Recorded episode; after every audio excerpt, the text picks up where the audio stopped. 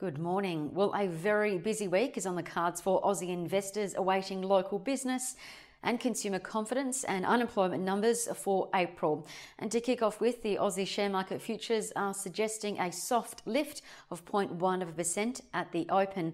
Now, it comes as global markets pushed higher on Friday as the US unemployment numbers were better than economists expected.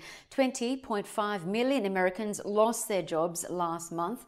It was bleak, but far better than 21 6.5 million forecast. Meanwhile, the unemployment rate surged to 14.7%, and that too was actually better than economists forecast. Now, there's also talk that some of the workers who lost their jobs will be able to find employment again once the economy reopens. And all this is why the major indices pushed ahead. The S&P 500 rose 1.7%, the Nasdaq ended 1.6% up, while in Europe, the London and German markets rose 1.4%. Gold rose slightly. It's now at 1714 an ounce, while the oil price surged 5% to 24.74 a barrel.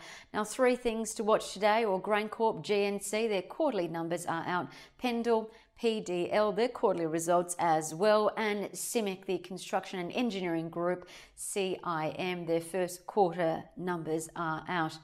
Now, two trading ideas. Well, Bell rose AMP's price target to $2.15. That implies its shares will grow uh, uh, 50%. Now, it comes as AMP remains, or it says it remains, on track to sell AMP Life for $3 billion by the 30th of June. Now, AMP is ready to complete the transfer, and the Prudential Regulator, APRA, has already approved a minor component of the sale. So, if the sale does go ahead, AMP will have excess capital of 1.6 billion dollars. Now, Bell Potter also rose Elders ELD their price target to $10.30, implying 13% share price growth in a year. And it comes as its livestock division continues to exceed expectations with a surge in value, while the business across uh, its entire divisions continues to benefit from normalised weather. Now, Bell Potter also rose their earnings and profit forecasts for Elders. I'm Jessica Amir with Bell Direct. Happy trading and stay safe.